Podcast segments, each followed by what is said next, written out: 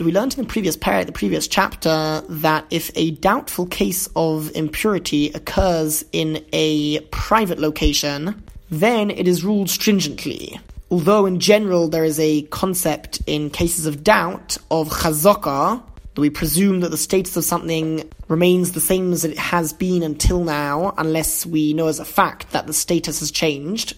And so according to that rule, if we are unsure whether a person became Tome or not, so they should be ruled as being pure, because their status until now has been that they are pure. However, it is learnt from the Torah's description of a Soita, who is a woman who is commit is accused by her husband of committing adultery, and she is seen by witnesses alone with another man. Now, there is a doubt as to whether she had relations with the other man.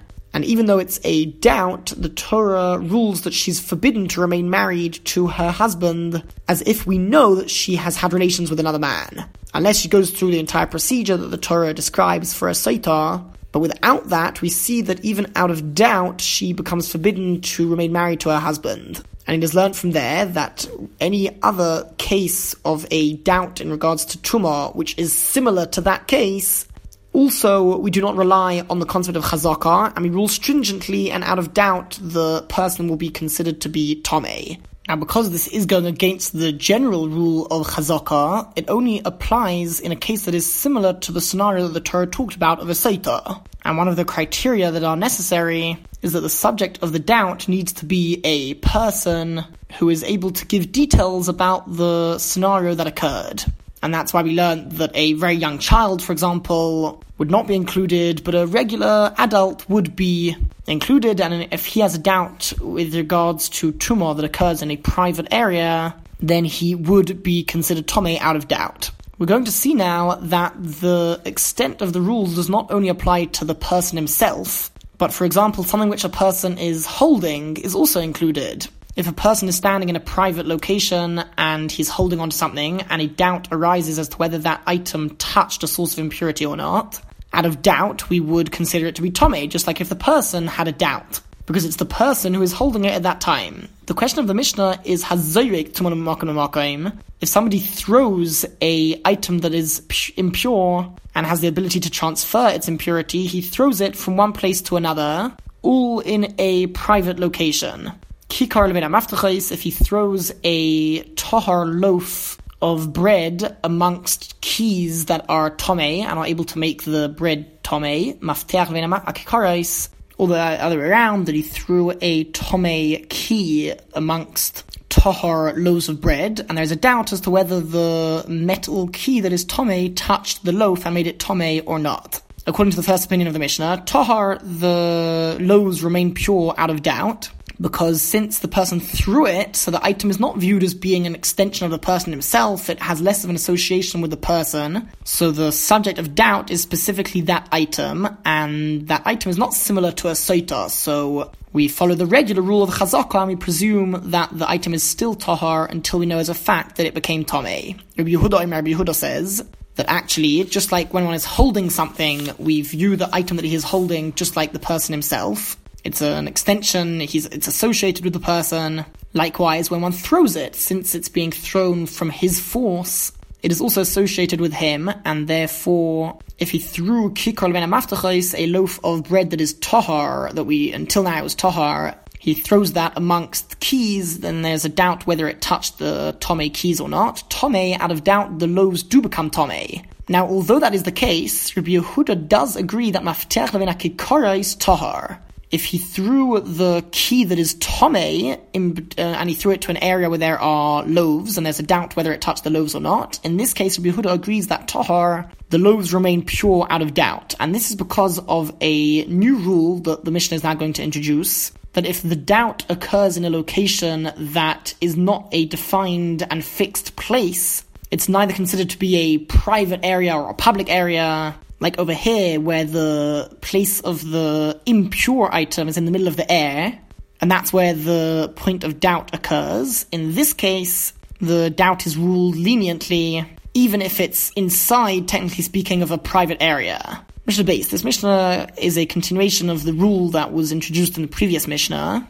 If there isn't a fixed location in which the doubt occurs, then even if it is in a private area, since it's not resting on the ground or somewhere where it's considered to be fixed to a certain level, so it would not be ruled stringently. Hasheretz b'fiachulda, if there is a sheretz, which is one of the eight small animals that the Torah lists as being an av hatuma, a primary level of impurity when they are dead, if there is a sheretz b'fiachulda in the mouth of a weasel. A weasel is carrying inside of its mouth a source of impurity, um truma, and the weasel is walking over loaves of truma.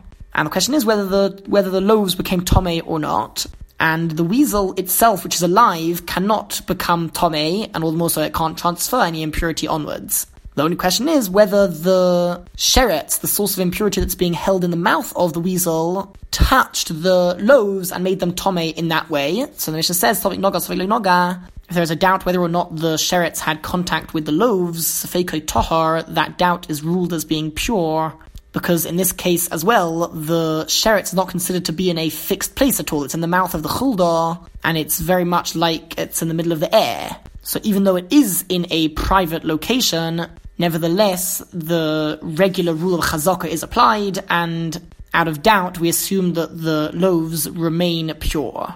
Mishnah Gimel, Hasheretz b'fiachulda, if there is a sheretz, once again a source of impurity inside of the mouth of a weasel, v'hanavela b'fiakelev, or there is a dead animal, in, a different dead animal, inside the mouth of a dog, v'ovru ben and these animals passed in between different pure people of return benehem, or if pure people passed in between them, and there is a doubt whether there was contact between the source of impurity and the person. So fakon tahar, their doubt is ruled as being pure out of doubt, because there is no fixed place for the source of impurity, like we explained the Mishnah is coming to show that even in a case where the animal that's holding on to the source of impurity in its mouth is still, and therefore I might have thought that now it is considered to be that the sheretz or the nevela is in a fixed place somewhat. The Mishnah says that even in that case, it's not considered to be in a fixed place. It's as if it's in the middle of the air, because the mouth of an alive animal is not considered to be a place where it's resting in any fixed way.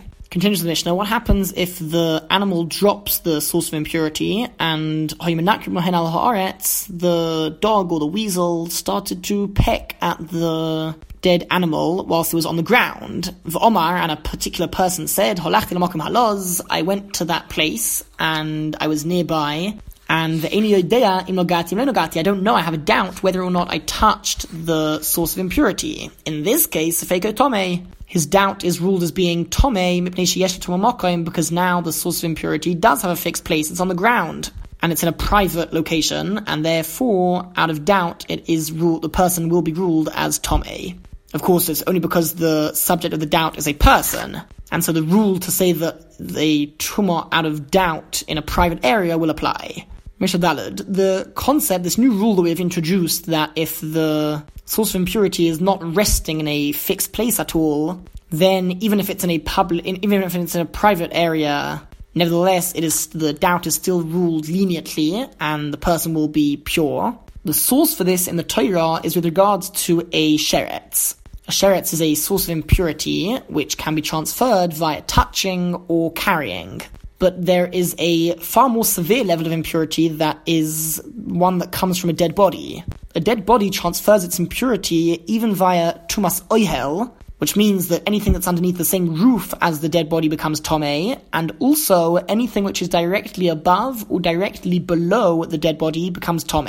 This is called the transfer of oihel, the transfer of the tumah via oihel, and since this is a new way of the tumah being transferred, which doesn't exist with a sheretz, so the rule that we just stated does not apply to such a source of impurity. And because of that, if there is a piece of a dead human body that's at least the size of an olive in the mouth of a raven flying in the sky, and Sofik Hail al Ha'odom Kalim there is a doubt whether the raven and the piece of the dead body was directly above a person or an object in a private area. Says the Mishnah, so fake Odom, the doubt as reg- with regards to the person is ruled as Tome, as being impure, because it's a person and he is in a private location And even though the source of impurity is not in a is not resting in any fixed place, nevertheless it is still tame because this is a unique tumah transfer via being directly above.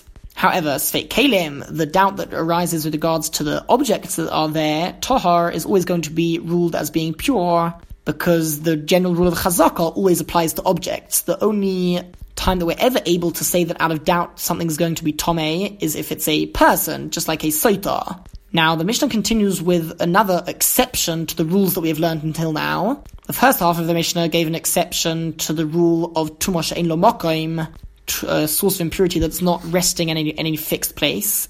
The rest of this Mishnah brings an exception to the general rule that a person in a private location if a doubt arises with regards to him or anything that he is holding, whether or not he or it became Tome, then it is ruled stringently.